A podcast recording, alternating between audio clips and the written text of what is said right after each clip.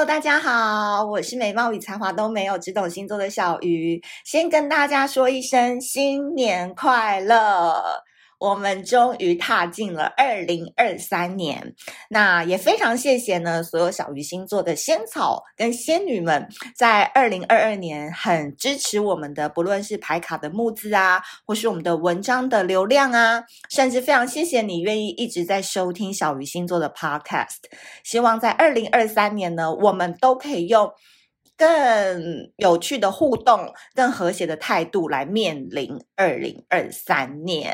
真的很开心欸！你们跨年有去哪里玩吗？赶快留言来跟我互动分享，好不好？因为我跨年本人虽然看起来好像很爱玩，但其实我跨年那一天是在家里面休息。对，因为12月真的是约会太满了，然后各种邀约饭局不断，所以12月31号的时候反而没有约了，就在家里面好好的休息，修身养性。那今天呢，很开心，在2023年的首日，我们就放上了巨蟹座的特辑，有没有？大家都知道我很怕巨蟹座嘛，对吧？不敢惹巨蟹座的人，所以当然1月1号这么重要的日子，就献给我最害怕的巨蟹座咯。希望在2023年新的一年，我们可爱的巨蟹宝宝们能够继续爱护小鱼星座。好，那今天呢，一样哦，一开始呢，还是要跟大家讲一下，建议你呢，在收听这一集之前，你可以先到之前的117集跟118集，分别有2023年的星座运势总论，有木星好运篇跟土星练功篇117跟118集，你们先去听起来好不好？因为在这一集当中，我们就不会再重新说有关于2023年的总体星象，但是巨蟹座会走这些运势还是跟整体有关嘛，所以你们先去课前复习一下，那接着再来听这一集。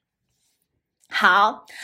今天呢，要讲到这个巨蟹座，太阳上升落到巨蟹座的宝宝。我觉得在这2021一直到2023，我在看你们的运势的时候，我个人都会一直觉得，巨蟹座有一个非常重要的事情，就是觉醒这两个字。我觉得这一个词哦，跟这种感觉可能还会跟着巨蟹大概再走个2-3年左右，因为我觉得很多巨蟹宝宝，我看着他们一路成长，我发现他们从过去那种小无辜啊，很容易为别人着想啊，玻璃心啊，然后凡事都以他重视的人为首位，慢慢的在这1-2年当中，我觉得他们已经蜕变成更是自己的人生当中的大女主大男主的感觉。总之我觉得你们已经慢慢拿回人生的主导权。像我身边有很多巨蟹座的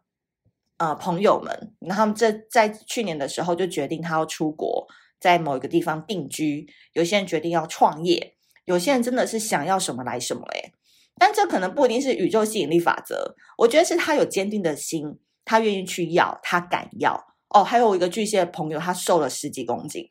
真的很厉害。我觉得巨蟹座在这1年当中，我觉得真的是很值得其他星座看齐，他们在为了自己想要做的事情上面真的是发狠，不是发愿哦，是发狠在对自己，所以我觉得这是非常需要鼓掌跟特别在这一集当中要表扬巨蟹座。也欢迎巨蟹座，我要把刚刚讲的那一 part 哦，跟你们鼓掌那一 part 好录起来发现动，因为这是小鱼认证过你们的努力的，这个是时候装逼的时候，我们绝对不要退缩，好不好？所以把刚刚讲的那个内容把它录起来，好好的给自己鼓鼓掌。好，那持续进入了2023年之后，我觉得第一个最重要的运势 tips 呢，就叫做巨蟹宝宝们会把自己放在第一位的觉醒。这感觉呢，会跟2022比较不一样的 feel 在于说，因为3月8号这个日子呢，土星会进到双鱼，而且会停留2年的时间。那很棒的一个消息是说，双鱼跟巨蟹会产生了一个和谐相位，会为巨蟹座带来关于成就感的议题。而最重要的事情是，巨蟹座他再也不愿意浪费时间在没有意义的事情上面，反而会把焦点放在自我成长跟事业发展。所以啊，其实我觉得那个水象星座在2023年都会去扛一些责任，原本不愿意出头的，好，现在就好啦，我来哦，就变成带领团队往前进的那个主管。好，这件事我来处理哦，就变成朋友圈当中的里长伯。好，这件事你们都做不了，这个圈子需要我，我就跳出来创业做一家公司。总之就是巨蟹座觉得这个事情可以做，过去他不想做，可是他今年不得不做，他就做了。对，那他做的期间，他更 care 的是他自己有没有被看见。换言之，我觉得最重要的事情是巨蟹座开始为自己想了，真的，因为他会开始独立自主，用擅长的巨蟹式的温柔去达到自我的成就，所以他会承担创业的风险，他会负起情感的责任，他会扛起来被人看到的压力。我觉得很棒的一个点是，因为你知道这个路其实一定是有高有低，它不是一直很平顺的，但巨蟹座在这个过程当中，他学会了不再苛责自己，不再把所有的过错放在自己身上，更客观，抛除水象的那种比较感性的脑，用更理性的方式去看待整个大局。我觉得巨蟹座在2023年上这条路上，你只要选对你想做的那件事情就去做吧，因为你会越走越踏实，是不是很棒？我觉得对巨蟹座来讲，这是很接地气的一个行为跟一年。可是我觉得前提是巨蟹座先选好方向就去吧。第二个点呢，我相信也是所有巨蟹宝宝们最在意的，就叫做美貌增强自信，年终迎来桃花。来，各位巨蟹宝宝们，还没有买以小聊的日历，赶快点资讯栏的日历买起来哦，因为这个日子你要特别记起来。